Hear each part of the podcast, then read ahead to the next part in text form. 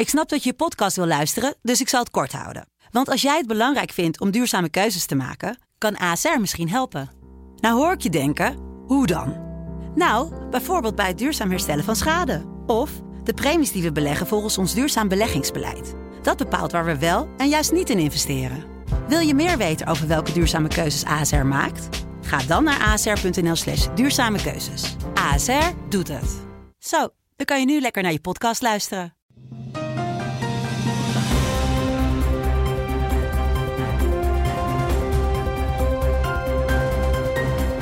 Dit is een podcast van De Telegraaf. In het land van Wierd Duk, met Robert Ophorst. Donderdag 27 augustus. Mijn naam is Robert Ophorst, nieuwsregisseur van De Telegraaf. En aan de lijn hangt Wierd Duk. Wierd, welkom. Ja, goedemiddag. Heb je er een beetje zin in vandaag? Ja, altijd wel. Dus hoef je mij niet te vragen. Voldoende geïnspireerd door de wereldgebeurtenissen? Nou ja, er gebeurt nogal veel natuurlijk. De wereld lijkt al in brand te staan, dus het is genoeg om over te praten. Ja, precies. Ja. Nou, over die wereld die in brand soms lijkt te staan, gaan we het in ieder geval hebben. De beelden uit Amerika, nieuwe rellen, geweld over en weer. En dan wil jij het met name hebben over de vraag van, kan dit overslaan naar Nederland? We gaan het ook hebben over de rellen in eigen land die er afgelopen tijd zijn geweest, in onder andere Utrecht en Den Haag. Daar ben je ook op jouw pagina vandaag, jou in Nederland, dieper op ingegaan. En we gaan het ook nog even hebben over een onvervalste Twitter-fitty waar jij in verwikkeld bent geraakt. En dat heeft alles te maken met een filmpje en waarin jij jouw visie op de gebeurtenissen in Rusland geeft. Daar was veel kritiek op gekomen. Ja. Dat gaan we zo bespreken. Laten we even beginnen met in Nederland en de rel jongeren. Want jij bent daarvoor naar Kanaleneiland afgereisd. En daar heb je gesproken met Nordin Ghoudani en Reda Reddam. Twee mannen die zelf een Marokkaanse roots hebben. En eentje van hen ook de voelsprieten diep in die Utrechtse probleemwijk. Ja, klopt. Wat wilde je van hen weten? Nou ja, ik kende Nordins vlog. Dat is op internet te vinden. Dat heet Mocro Insight. Mag ik u presenteren? Hakeem Ziyech!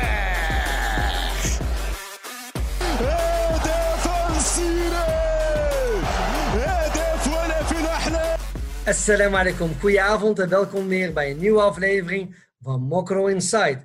Met vanavond, zeker weten, voetbal. Dat gaat vooral over Marokkaanse voetballers. Hij heeft ook samen met een oude vriend van hem ooit het boek Marokkaanse Trots geschreven. Het gaat over Marokkaanse Eredivisie voetballers. En interessant daarin, ook in zijn vlog, is dat hij heel duidelijk dat permanente dualisme beschrijft waarin Marokkaanse-Nederlanders en sowieso kinderen van migranten zich bevinden. Namelijk, je bent en deel van je eigen geschiedenis, dus van de geschiedenis van je familie, van het land waar je familie vandaan komt, Marokko in dit geval, maar ook natuurlijk heel veel Turken en anderen. En je bent Nederlander, want Nordin is weliswaar in Marokko geboren, meen ik, maar hij is grotendeels natuurlijk hier opgegroeid. En heel veel van die Marokkaanse reljongeren ook, die zijn natuurlijk gewoon hier in Nederland geboren. En wat heel veel mensen, Nederlanders, autochtone Nederlanders, niet begrijpen, of waarvoor ze geen zin, de energie niet hebben, of de nieuwsgierigheid niet willen opbrengen om daarnaar te vragen, om zelf te onderzoeken, hoe voel je nou als je bicultureel bent, zeg maar. Dat maakt Nordin in dat vlog heel goed duidelijk, want daar gaat het dus over Marokkaanse voetballers, zowel Marokkanen in andere landen, maar vooral ook in de Nederlandse Eredivisie, in het Marokkaanse elftal. En dan zeggen die jongens van, wij zijn Nederlanders, maar als Nederland tegen Marokko speelt, dan zijn we natuurlijk gewoon voor Marokko. En dat is een soort belediging voor heel veel autochtone Nederlanders, want die zeggen dan, maar je bent hier toch opgegroeid en je wilt toch als Nederlander worden behandeld. Wees dan ook voor het Nederlands elftal. Mm-hmm. Maar hun hart ligt zowel bij Oranje als bij het Marokkaanse elftal. Maar het Marokkaanse elftal is gewoon... Dat is wat Nederlands elftal voor ons is. En ik begrijp dat eigenlijk heel goed. Ik kan me heel goed voorstellen dat als je... ik heb heel lang in het buitenland gewoond. En juist als dan Nederland voetbalde... en we gingen met al die Nederlanders in Moskou of in Berlijn kijken... dan voel je nog een soort extra patriotisch gevoel. Omdat je ook, zeker als toen ik in Duitsland keek... en omringd door Duitsers... ja, dan voel je toch een beetje omringd door de vijand en zo. Weet je, dat soort emoties krijg je dan. En ik kan me heel goed voorstellen dat deze jongens voor Marokko zijn, ook omdat Marokko, als ze tegen Nederland spelen, de underdog zijn. Maar ook wel gewoon als Marokko dan is uitgeschakeld en Nederland gaat verder, dan zijn ze voor Nederland. En het probleem is dat zoveel mensen in de Nederlandse samenleving daarmee problemen hebben. En als je die problemen hebt, dan ben je ook niet bereid om eens goed te kijken naar ook de wereld waarin die reljongeren opgroeien. En toevallig had Nordin Ghoudani daarover ook een blog gemaakt. Een soort exceptioneel blog. Ging niet over voetbal, maar hij ging met Marokkaanse-Nederlanders, opiniemakers, zeg maar, of ervaringsdeskundigen, zowel mannen als vrouwen, ging die praten over die reljongeren. En daar werden hele harde noten gekraakt, viel mij op. Eigenlijk veel harder dan wat je ziet bij Op1 of andere talkshows, waar mensen toch vaak met meel in de mond praten. Vooral autochtone Nederlanders die het dan hebben over die rellen. Die durven ofwel niet te benoemen dat we het hier hebben over Marokkaanse Nederlanders. Of ze gaan het een beetje bagatelliseren. Ja, zo van, ja, jongens, wat werd er in die vlog gezegd wat je dan niet aan de talkshowtafels hoort? Nou ja, bijvoorbeeld wat hij ook in dat stuk, of wat hij met Reda Reddam ook in dat stuk met mij in de Telegraaf vandaag zeggen, dat gewoon de ouders verantwoordelijk zijn voor een heel groot deel. Wat zij zeggen is, ja, die eerste generatie gastarbeiderouders, die vaders die werkten hard, maar die zaten s'avonds toch wel heel vaak in het café. En de opvoeding kwam dan op de moeders neer, die vaak helemaal geen Nederlands spreken en geen idee hebben waar die jongens zich bevinden als ze op straat zijn. En ook helemaal geen idee hebben in wat voor wereld die jongens zich dan bevinden, ook omdat ze dat Nederlands niet machtig zijn. Terwijl die jongetjes al op hun 10e, 11e vaak wel door die ouders worden meegenomen naar de dokter en naar andere gelegenheden waar ze dan moeten gaan vertalen. Dus die jongens worden al heel snel in een bepaalde positie gedrukt als jongvolwassenen waarin ze zich op dat moment niet moeten bevinden. Terwijl dus hem wordt heel veel verantwoordelijkheid gegeven al een heel vroeg stadium. Terwijl aan de andere kant die ouders niet in staat zijn geweest vaak, of niet wilden, of gewoon de kennis niet hadden. Het zijn natuurlijk ook vaak heel laag geschoolde gastarbeiders geweest, wisten die veel. Om die jongens klaar te stomen voor de Nederlandse samenleving. Dus die jongens die komen totaal, zeg maar, onopgevoed en onvoorbereid al op hun 13e, 14e op die straat waar ze gaan. Dan moet je inderdaad, wat Nordin en Reda Reddam zeggen, dan moet je een heel sterk karakter hebben om dan de verlokkingen van de straat te kunnen weerstaan. En ja, dat lijkt me een volstrekt legitiem standpunt. En dus zij zeggen of een goede opvoeding, wat zij dan wel hebben gehad, of een heel sterk karakter, of liefst beide. Ja, dat kan je er dan van weerhouden om niet in die criminaliteit of in die straatcultuur terecht te komen. Maar heel veel van die jongeren, die missen natuurlijk beide en zijn vaak ook niet heel erg slim. Kunnen ook vaak niet, zoals hun zusjes vaak wel trouwens, het hoger onderwijs in, of hebben daar gewoon de puf niet voor of de energie niet voor. Dus ja, dan verlies je ze al snel aan de marginaliteit en aan de criminaliteit. En dit zijn allemaal geen uitvluchten, want uiteindelijk zijn het keuzes die die jongens zelf maken. En zeker die jongens die voor harde criminaliteit kiezen, dat is gewoon tuig natuurlijk.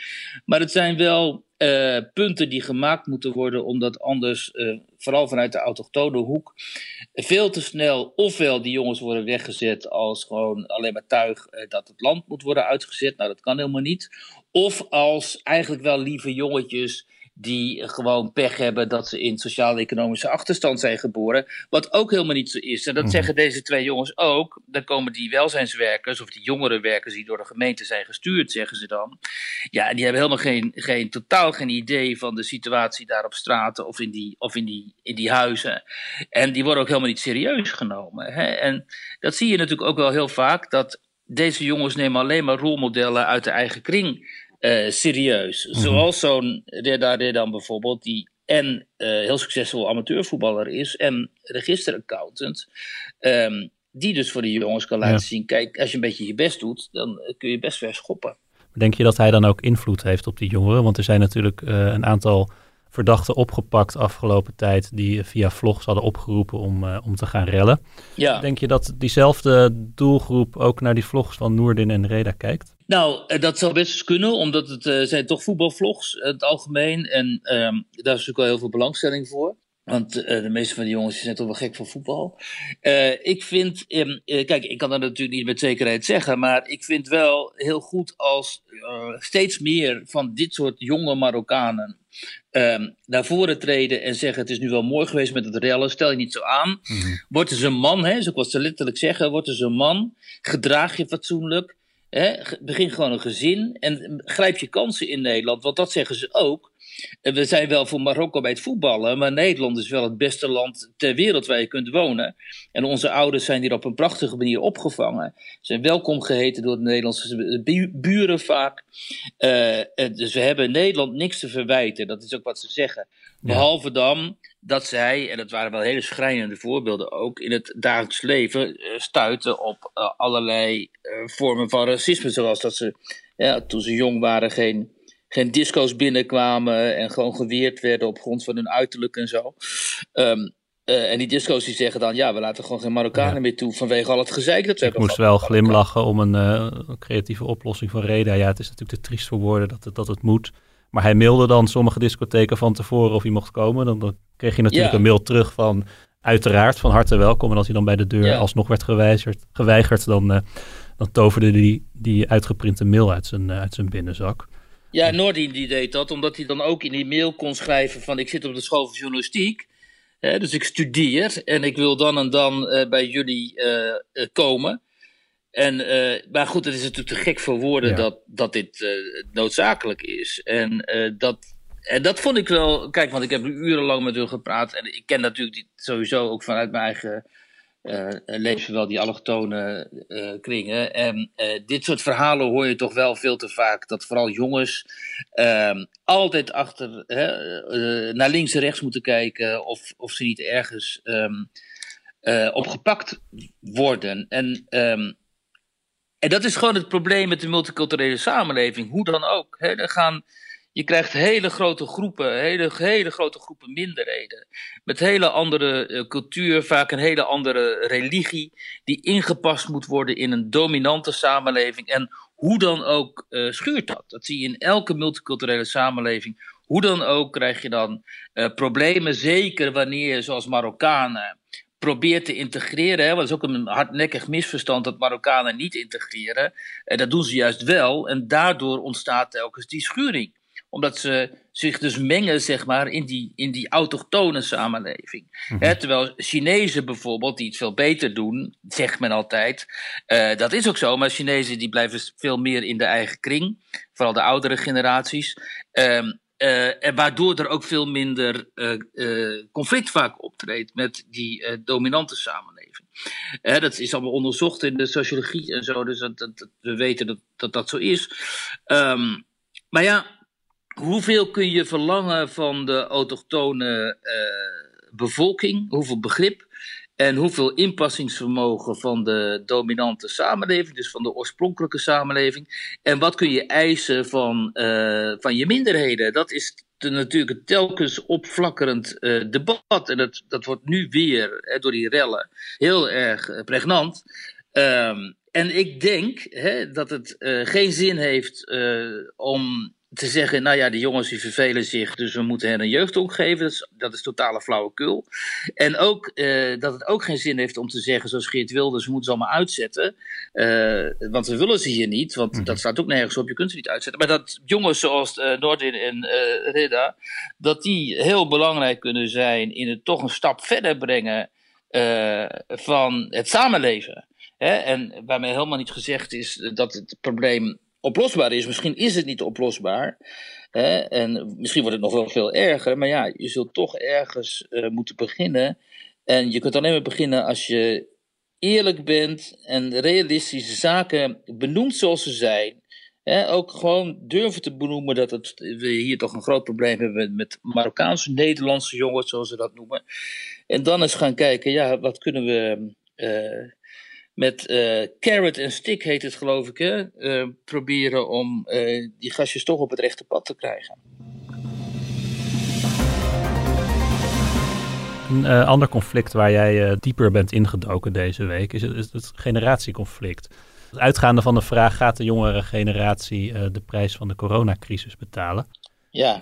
Kan je even uitleggen waar die vraagstelling vandaan komt? Ja, omdat nu wel duidelijk wordt dat corona niet een tijdelijk probleem is. En dat dat nog wel over de herfst heen en de winter heen waarschijnlijk zal duren totdat er een vaccin is. En in die tijd, in dat jaar misschien wel, het jaar van corona, of misschien nog wel langer, is de economie natuurlijk zozeer beschadigd geraakt, dat we moeten vrezen dat een jongere generatie, die al grote problemen had op de arbeids- en de huizenmarkt, mm-hmm. Dat die nog veel erger onderuit zal gaan. Ja, want dan hebben we het over veel jonge mensen die in ZZP-constructies werken. En, precies, die vreselijke flexcontracten en zo. Ja, en ze verdienen niks. Ja. Met moeite een koopwoning kunnen vinden of helemaal niet. Een koopwoning kunnen vinden en ondertussen in een eigenlijk vaak ook te dure huurwoning zitten. Die ook vaak nog te klein is voor wat ze eigenlijk zouden willen. Ja, ik heb er best wel veel over geschreven. Jongeren die dan gedwongen zijn om bij hun ouders te blijven wonen. Ik heb zelfs een keer geschreven voor jongeren in Amstelveen, die dan met zijn vriendin nota bene op de zolder bij zijn ouders ging wonen, omdat er gewoon nergens goedkope woonruimte te krijgen was. Waarom niet? Omdat Indiaanse expats, dus expats uit India, die zijn daar door grote bedrijven ondergebracht daar in Amstelveen. Dus die hebben en de duurdere huurwoningen, of de huurwoningen, en ja, waardoor de prijzen ook worden opgejaagd, en nota bene ook koopwoningen die ze kopen. Dus die hele huizenmarkt daar is zo verstoord geraakt dat die jongeren starters, zeg maar, geen enkele kans maken. Ja, dat is natuurlijk een situatie die sowieso heel erg ongewenst is en die nu dreigt door corona en de economische recessie nog veel erger te worden. Want eigenlijk ging het natuurlijk hartstikke goed met de economie voordat corona kwam. Ja, met de economie wel, maar dat ging dus, dat sloeg dus niet zozeer terug op die jongeren. Ervan. Nee. En kijk, en nu heb je dus een probleem dat die jongeren gaan zeggen, dat is niet een probleem, dat is een terechte vraag, van ja, hoe lang kun je van ons solidariteit vragen en eisen? En wordt het niet dus tijd dat wij gewoon terugkeren in die samenleving met alle risico's eventueel van dien, maar dat ouderen dan zich maar wat meer aanpassen en wat meer thuis blijven of op bepaalde tijden naar winkels gaan en naar de horeca, maar dat wij gewoon zoveel mogelijk de ruimte krijgen om die economie in ieder geval een soort doorstart te maken. Nou, dat vind ik een heel terechte vraag. Ik vind ook dat ouderen wat dat betreft solidair moeten zijn. Omdat het is niet, dat weet ik nog uit de eigen jeugd in de jaren 80. Het is een verschrikking als je echt nauwelijks toekomstperspectief wordt geboden. Dus dat is gewoon heel erg slecht. Alleen zijn ouderen daar wel toe bereid, omdat een groot deel van die ouderen behoort tot die babyboomer generatie. En dat is toch wel de generatie, dat is een heel zelfzuchtige generatie, die protestgeneratie uit de jaren 60, die ontzettend goed voor zichzelf heeft gezorgd, die allerlei rechten heeft geclaimd en ook niet van plan is om ook maar één van die rechten weer af te staan. Dat is helaas gebleken in de geschiedenis en die bepaalt wel heel erg veel in de politiek. Want wat zouden zij af kunnen staan ten gunste van de jongere generatie? Nou ja, je zou dus kunnen kijken naar die pensioenen. Mm-hmm. Of daar niet wat. En het kan niet zo zijn dat die jongeren natuurlijk maar blijven betalen ook voor de zorg van die oudere generatie. Dus je zou kunnen vragen of die oudere generatie niet wat meer zou kunnen betalen voor hun zorg. Heel dat hele solidariteitsdenken, dat jongere generaties betalen voor ouderen. Ja. Je kunt je afvragen hoe houdbaar dat nog is als die jongeren al zo onder druk. Nou kan ik me ook best voorstellen dat je als 65-plusser 40 jaar lang gewerkt hebt en nu van je pensioen geniet en je ziet dan Instagram-posts van jongeren voorbij komen die de hele wereld zijn overgevlogen en die zich dan beklagen over dingen die de oudere generatie zou moeten inleveren, dat je misschien denkt als ouderen van zo slecht heb je het toch niet. Maar is dat ook wat jij tegenkomt, die tegenstelling, nu je wat dieper in de materie bent gedoken? Dat is natuurlijk wat mensen met een beetje sociaal gevoel zeggen uit die verschillende generaties. En dat is natuurlijk ook feitelijk zo. Die zeggen, bijvoorbeeld de sociaal geograaf Josse de Voogd, die zegt, ja, dat hele generatiedebat, dat speelt zich toch eigenlijk ook af tussen hoogopgeleide jongeren en hoogopgeleide ouderen, die allebei in toch wel geprivilegeerde posities zitten. Hij zegt, de echte pijn zit natuurlijk aan die onderkant, zowel bij de jongeren als bij die ouderen. Als jij de zoon bent van een schilder of een bouwvakker, en je bent zelf ook schilder of bouwvakker, en je krijgt niet het kapitaal mee van je ouders, ja, of een erfenis, dan ga je in de stijl natuurlijk anders voor dan al die kids van die babyboomers die zo goed geboerd hebben, die misschien wel huis hebben gekocht of appartementen voor hun studerende kinderen, die de studie van hun kinderen deels hebben betaald. En die kinderen die kunnen ook nog eens een keer rekenen op de overwaarde van de huizen. Als die, babyboomers komen te overlijden of kleiner gaan wonen, dan krijgen die kinderen enorme erfenissen. Dus ja, er komt een enorme erfenisgolf aan natuurlijk het komende decennium. Ja, dus ik denk dat dat je pas echt de klos bent. En dat klinkt misschien wat linksig en soft en zo, maar dat is gewoon zo. Dat mag hier, Wierd. Het is jouw podcast. Ja, daarom. Jonge allochtonen, dus Turken, Marokkanen, noem maar op, die op de arbeidsmarkt komen en die niet ouders hebben met eigen huisbezit. Dus die ouders hebben die altijd hebben gehuurd, sociale huurwoningen en zo. Die krijgen het heel erg moeilijk, net zoals hun autochtone leeftijdsgenoten natuurlijk, die op de arbeidsmarkt het net zo zwaar voor de kiezer gaan krijgen. Misschien iets minder vanwege hun naam, omdat je toch wel vaak op naam wordt gediscrimineerd. Maar die ook geen kapitaal meekrijgen van hun ouders.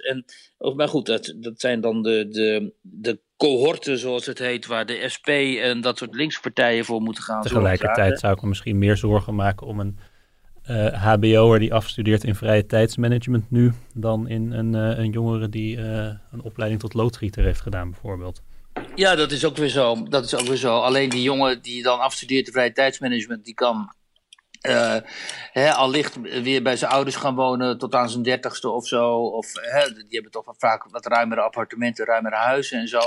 En die loodgieter, als er op een gegeven moment ook geen werk meer is voor loodgieters, omdat die te duur zijn of omdat mensen het niet meer kunnen betalen. Maar goed, dat is wel een hele hypothetische situatie. Je hebt inderdaad gelijk, vakmensen, echte vakmensen, die komen natuurlijk altijd wel weer aan de bak. Dus ik zou ook inderdaad tegen jongeren zeggen, ga je godsnaam niet international studies of toerisme studeren, maar inderdaad ga je ze met je handen doen en zorg dat je echt een ambachtsmens wordt. Daar zit volgens mij inderdaad nog wat toekomst. En je zegt van die tegenstelling of de conflicten die er zijn, die worden nu eigenlijk verder op scherp gezet door corona. Is er misschien ook hoop dat, doordat het nu in een stroomversnelling komt, er ook oplossingen komen? Dus bijvoorbeeld dat het pensioenstelsel eerder hervormd gaat worden. Of dat er wat gedaan wordt aan die vele tijdelijke onzekere contracten. Nou ja, dat corona gaat werken als een soort leveler, zoals het heet inderdaad. Dat er nu wel ruimte komt voor creatieve oplossingen. Maar vooral ook, en dat zei ook iemand tegen mij, zo'n generatiedeskundige die zelf al een stuk ouder is, die zegt van ja, het is tot nog toe altijd zo geweest dat elke generatie na de babyboomers, de babyboomers is een generatie van 45 tot aan 60 ongeveer, van 1945 tot 1960, die toen is geboren, is een heel groot aantal mensen. Hij zegt dat elke generatie vanaf de babyboomers zich eigenlijk heeft aangepast aan dat wereldbeeld van die babyboomers. En zelfs tot nog toe zie je dan op redacties, in bestuursorganen, in de politiek, eigenlijk overal dat die babyboomers het voor het zeggen hebben en dat die jongere generatie zich aanpassen aan hun manier van doen. Dus ellenlang vergaderen, heel erg hiërarchisch denken, heel erg perspectief toch ook wel gewoon vanuit de autochtone, laten we zeggen blanke mannen en zo. En dat is natuurlijk ook een feit. En het is ook een feit dat je ziet, en dat heb ik zelf ook wel gezien in mijn geschiedenis, dat creativiteit van jongere generaties vaak heel moeilijk tot bloei komt in hiërarchisch georganiseerde organisaties. Dat heb ik ook gezien op redacties. Dan zie je allemaal jongeren met ontzettend veel talent en die worden dan in een of ander flutbaantje gezet en dan moeten ze zich maar een beetje gedijst houden. en doen wat de baas hen zegt. En ofwel ze passen zich aan en hun talent en creativiteit verdwijnt, of ze gaan weg en we komen dan eventueel elders tot bloei. Die analyse deelde ik dus heel erg, want ik heb dat ook heel sterk gezien in die inmiddels al 30 jaar of zo dat ik in de journalistiek werk. En dat heb ik ook altijd heel erg nagevonden om te zien. En jammer, omdat talent niet tot bloei, tot volle wasdom kan komen. En misschien nu dan wel. Hè? Misschien nu dan dat corona ons dwingt om anders naar dingen te kijken. Bijvoorbeeld, we werken allemaal thuis. Of, nou ja, in ieder geval dat corona ons dwingt om tot creatievere oplossingen te komen en zo. Niet ellenlang meer vergaderen, al dat soort dingen. Misschien dat ook jongeren nu toch beter hun kans kunnen grijpen. En hun creatieve oplossingen kunnen aanbieden. En dat mag je wel hopen. Dat zou in ieder geval positieve ontwikkeling zijn, lijkt mij. Zeker. Even over Amerika, want er komen weer verschrikkelijke beelden voorbij. In Kenosha, daar is afgelopen nacht weer enorm veel onlusten geweest. Er is dat allemaal naar aanleiding van het in de rug schieten van Jacob Blake door een politieagent. Ik geloof dat hij het wel zes keer in zijn rug is geraakt. Hij leeft nog wel, is zwaar gewond. Ja, en dat leidde weer 7 keer, excuus. Dat leidde tot hevige rellen, waarbij ook doden zijn gevallen. Vreselijke beelden. Ik durf er eigenlijk bijna niet naar te kijken. Maar jij vroeg je eigenlijk af in hoeverre dat soort onlust ook naar Nederland over kunnen slaan. Nou kijk, een paar jaar geleden was dat, meen ik, ik denk alweer een tijd geleden, had je die journalist Arnold Karskens, die zei... Die nu bij Ongehoord Nederland zit, toch? De nieuwe omroep. Ja, klopt. Dat die zei van, er komt uiteindelijk in de westerse wereld een burgeroorlog aan. En dat gevoel deelde ik wel al een tijdje met Karskens, op basis van allerlei nieuws uit de Verenigde Staten, maar ook wel wat ik zelf gezien heb in Duitsland als correspondent en wat ik weet over de situatie in Frankrijk. Had ik ook zoiets van, geweld is inderdaad niet uit te sluiten, omdat die polarisering is zo enorm en gaat zo snel. En het is eigenlijk lijkt het een kwestie van tijd misschien wel voordat ergens, vooral in de Verenigde Staten, mensen overgaan of naar de wapens zullen grijpen. En dit is eigenlijk wat je nu... En Karskens werd daarvoor weggehoond natuurlijk, zoals meestal, en belachelijk gemaakt. Maar wat je nu ziet gebeuren in de Verenigde Staten de afgelopen maanden, onder de invloed van Black Lives Matter en de verkiezingen die eraan komen, dat is eigenlijk dat. Je ziet enorm veel potentieel geweld en ook daadwerkelijk geweld. Van de kant van die activisten van Black Lives Matter, die worden aangevuld met allerlei criminele elementen en gewoon oproerkraaiers. En het is ook niet uit te sluiten dat dit aangewakkerd wordt, bewust misschien wel, door extreem linkse organisaties, hier hebben we antifase bij betrokken.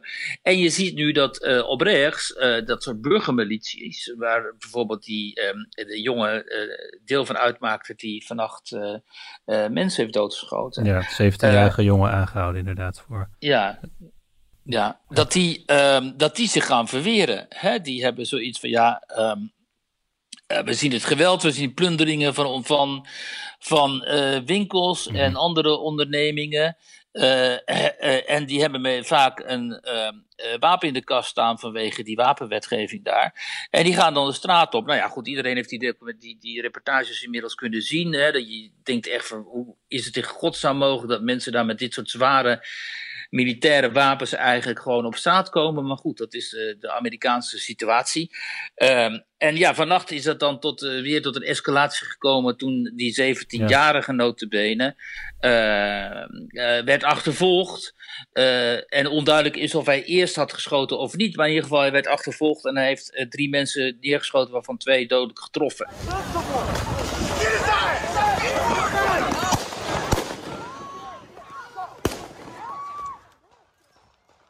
Deel van het probleem is natuurlijk ook dat de mensen zich niet meer beschermd voelen door de politie. Zowel aan de kant van de zwarte bevolking, die het idee heeft dat ze om het minste geringste doodgeschoten kunnen worden. En aan de kant van de overwegend blanke bevolking die zich wapent tegen mogelijke plunderaars. Ja, precies. En Dus de staat, zeg maar, laat het daar enorm afweten in zijn beschermende functie. Doordat ofwel, wat je zegt, mensen vinden dat er veel te hard wordt opgetreden en willekeurig. En gewoon dat de politie doet aan liquidaties, daar komt het op neer. Hè, zoals in het geval met die Blake ook.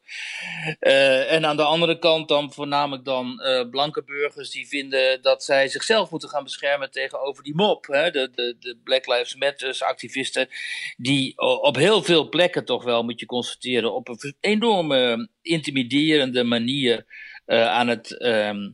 optreden zijn. Hè? Er waren die beelden weer van zo'n groep activisten die dan een terras opgingen van een restaurant en mensen dwongen, of wilden dwingen althans, om daar met de vuist in de lucht ook allerlei kreten uit te kramen. En als mensen dat dan weigerden, dan werden ze enorm geïntimideerd.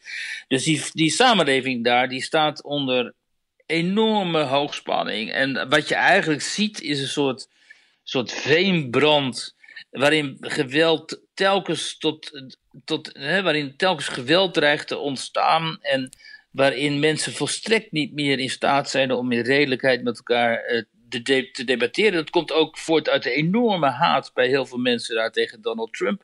Mm-hmm. Die hele groep mensen die niet heeft kunnen accepteren dat Donald Trump destijds de verkiezingen heeft gewonnen. Maar hoe zou dat dan kunnen overslaan naar hier? Want we zien daar mensen inderdaad met semi-automatische wapens of misschien wel automatische wapens rondlopen. Nou ja, ik denk dat, kijk niet per se naar Nederland, maar naar Europa. En ik denk wat je in Frankrijk bijvoorbeeld al ziet, en in België ook, hè. Je ziet nu afgelopen week in België ook die straatterreur daar door drugscriminelen.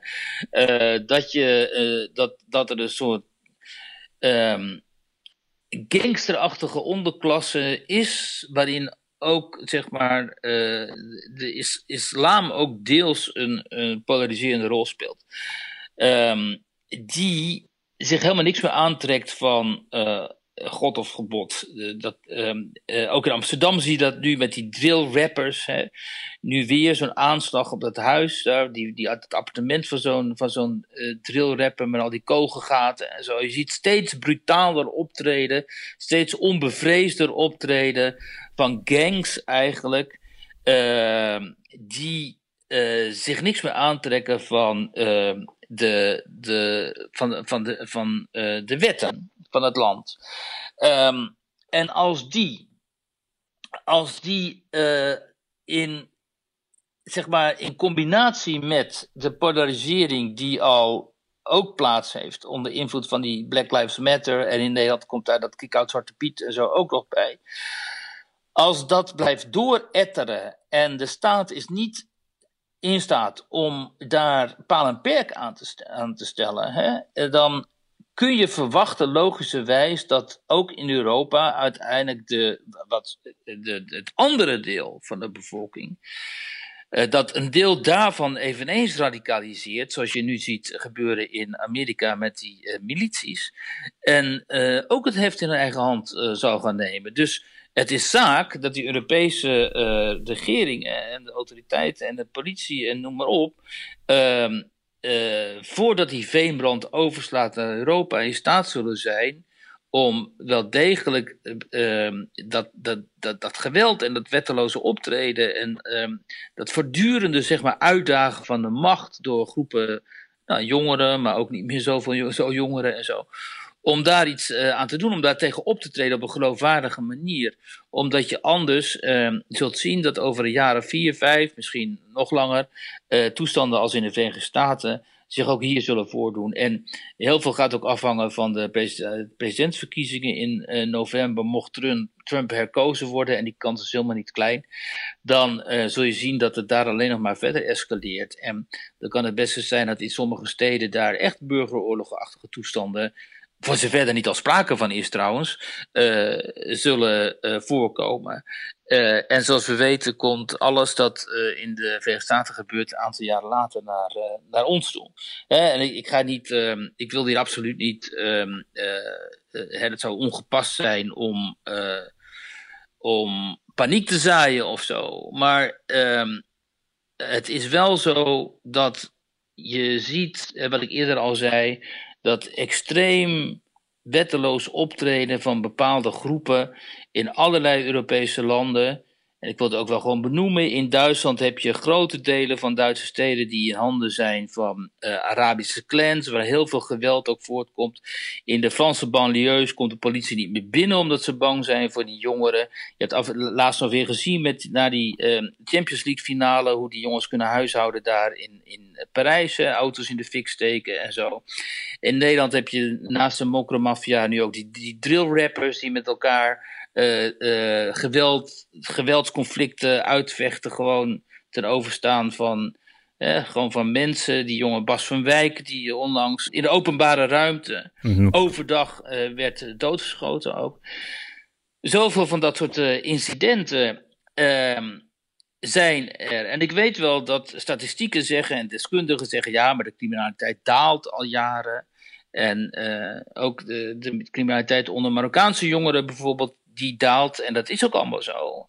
Je hangt een beetje van af hoe je het interpreteert. En of het aantal aangiftes, of mensen ook wel aangifte doen en zo. Dat zijn allemaal vragen die je daarbij kunt zetten. Maar in het algemeen zie je dat er een dalende tendens is. Zeker het aantal moorden en zo. Maar dat neemt niet weg dat dit soort hele harde geweldsincidenten wel plaatsvinden. En dat is wat dan natuurlijk mensen, de beeldvorming van heel veel mensen bepaalt. En daardoor worden mensen angstig.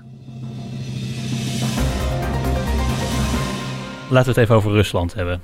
Afgelopen week gaf jij in onze studio commentaar op wat daar gebeurt en is gebeurd rond Navalny. Je kunt daar een min of meer normaal bestaan leiden. Het is niet een dictatuur als Noord-Korea of zoals Rusland onder Stalin was. Maar raak je aan die machthebbers, en het kunnen de lokale machthebbers zijn, de regionale machthebbers. Rusland is natuurlijk een enorm land, de regionale machthebbers hebben ook echt heel veel macht. Ga je die bekritiseren en ga je hen onderzoeken, ook als onderzoeksjournalist bijvoorbeeld, of als corruptiebestrijder, dan ben je al heel snel de klont. Daar heb je een hoop kritiek op gekregen, vooral op Twitter, geloof ik, maar ook in een column onder andere in de NRC kreeg je het verbaal om je oren. Waarom worden mensen daar zo boos over? Ja, ze gaan er helemaal van over de rooien. Ja, dat moet je hen vragen natuurlijk. Dat zal ook wel weer te maken met het feit dat sowieso een aantal mensen vindt dat Wierd Duk er merkwaardige meningen op nahoudt. Maar in het geval van Rusland is dat wel heel, reageren ze wel heel vaak als een stier op een rode lap. Stier op, ja, dat klopt, ja. En het interessante is dat het vaak mensen zijn die helemaal geen idee hebben over het Oostblok.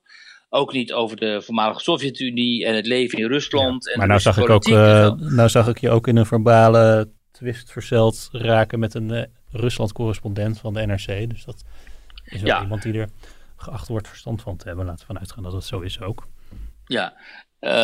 Maar wat die jongen weer helemaal bezielt, snap ik ook niet helemaal. Die is vooral heel erg bezig om het regime van Poetin te bekritiseren. Maar goed, het gaat uiteindelijk om een soort theoretisch conflict over de vraag, is Rusland nou een dictatuur of niet? En ik heb ooit gezegd, nou, ik vind Rusland geen klassieke dictatuur.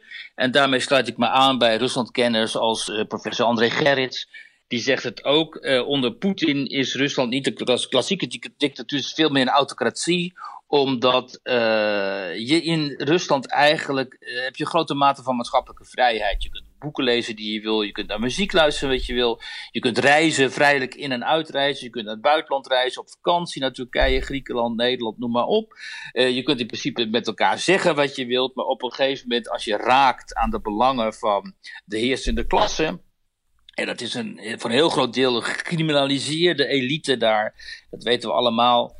Dat is een soort rare mengeling van ambtenaren en mafiosi en KGB'ers die daar in Moskou aan de macht zijn en ook elders in het land. Als je raakt aan hun belangen, en het zijn hele grote belangen, omdat veel van die mensen die zijn schatrijk geworden door alle corruptie en zo. En dat is precies wat Alexei Navalny bijvoorbeeld doet. Hè? Dat is die corruptiebestrijder die werd vergiftigd. Die doet dat, want die is juist degene die blootstelt wat voor rijkdommen de kleptocratie, dus de nieuwe nomenclatura, zo noemt men dat. Welke rijkdommen die voor zichzelf hebben vergaard, bijvoorbeeld de voormalige premier en de rechterhand van Poetin, Dmitri Medvedev, heeft Navalny aangetoond dat hij ontzettend enorme onroerend goed portfolio heeft, laat ik het zo zeggen. Mm-hmm. Dat is allemaal niet rechtmatig verkregen natuurlijk. Kijk, als je daaraan raakt, dan ben je de klos. Dat zie je nu ook bij Navalny. Maar als je dat niet doet, en als je gewoon een leven leidt, je gaat naar je werk en je hebt je familie, je gaat voetballen en je gaat naar de bioscoop en dat soort dingen, dan kun je veel meer dan in de Sovjet-Unie het geval was, een vrij normaal leven leiden. En dat is het verschil met de klassieke dictatuur, zoals bijvoorbeeld onder Stalin. Toen dat was een verschrikking natuurlijk, was een totaal totalitair regime tot in de slaapkamer, waar mensen gemonitord werden, om het minste of geringste naar strafkampen werden gestuurd, werden vermoord. Miljoenen mensen zijn destijds vermoord. Dat is te vergelijken met Duitsland onder Hitler, of Cambodja onder Pol Pot, China onder Mao, noem maar op. Dus je moet inderdaad gradaties aanbrengen in die systemen, om die systemen ook goed te begrijpen. En ook om goed te begrijpen waarom iemand als Poetin, van wie wij in het Westen zo vaak zeggen van ja, maar dat is toch een verschrikkelijk mens. Zo, hè? Althans heel veel die critici die zeggen dat allemaal. Maar wij moeten begrijpen waarom hij in eigen land bij heel veel mensen nog altijd wel populair is en in ieder geval heel erg populair was. En dat is precies daarom, omdat hij dus en orde op zaken stelde en een stabiel Rusland en Rusland stabieler maakte, mensen die maatschappelijke vrijheid gaf, ervoor zorgde dat er een middenklasse ontstond en tegelijkertijd inderdaad een autoritair regime vestigde met alle problemen zoals die net heb geschetst. En om te begrijpen waarom hij dan toch populair kon zijn en bij een groot deel van de mensen altijd kan zijn, moeten we zorgvuldig zijn in onze definities. En we kunnen niet zomaar zeggen dat een land een dictatuur is, omdat wij graag willen dat het een dictatuur is, zodat het voor ons makkelijker wordt om daar kritiek op te leveren bijvoorbeeld. En ik begrijp heel goed alle enorme gevoeligheden rond MH17 in Nederland. En ik begrijp ook heel goed dat heel veel Nederlanders geen enkele nuance willen horen over Poetin en diens regime, gezien hun schandelijke optreden in de MH17-kwestie. Maar dat weerhoudt ons als journalisten er niet van om toch wel zorgvuldig te blijven en gewoon bij de feiten te blijven. En die rechtvaardigen, mijns inziens, die mijn analyse, en overigens ook die van iemand als André Gerrits, die toch in kringen waarin ik veel bekritiseerd word, volstrekt onverdacht is. Dus dan denk ik, ja, als je dan niet naar mij wil luisteren, luister dan naar wat André Gerrits zegt. Die zegt in principe gewoon precies hetzelfde. Wierd, dankjewel weer. Graag gedaan. Tijd zit er weer op. Ja. Ik ga er even 3 weken tussenuit. Ik heb 3 weken vrij, maar de podcast gaat uiteraard gewoon door. Dus we zijn er volgende week weer. Bedankt voor het luisteren en graag tot dan. Tot volgende week. Interesse in meer podcasts? Luister dan naar Afhameren met Wouter de Winter. Een wekelijkse podcast met het laatste nieuws uit Den Haag. Scherpe analyses, opmerkelijke fragmenten en een blik achter de schermen.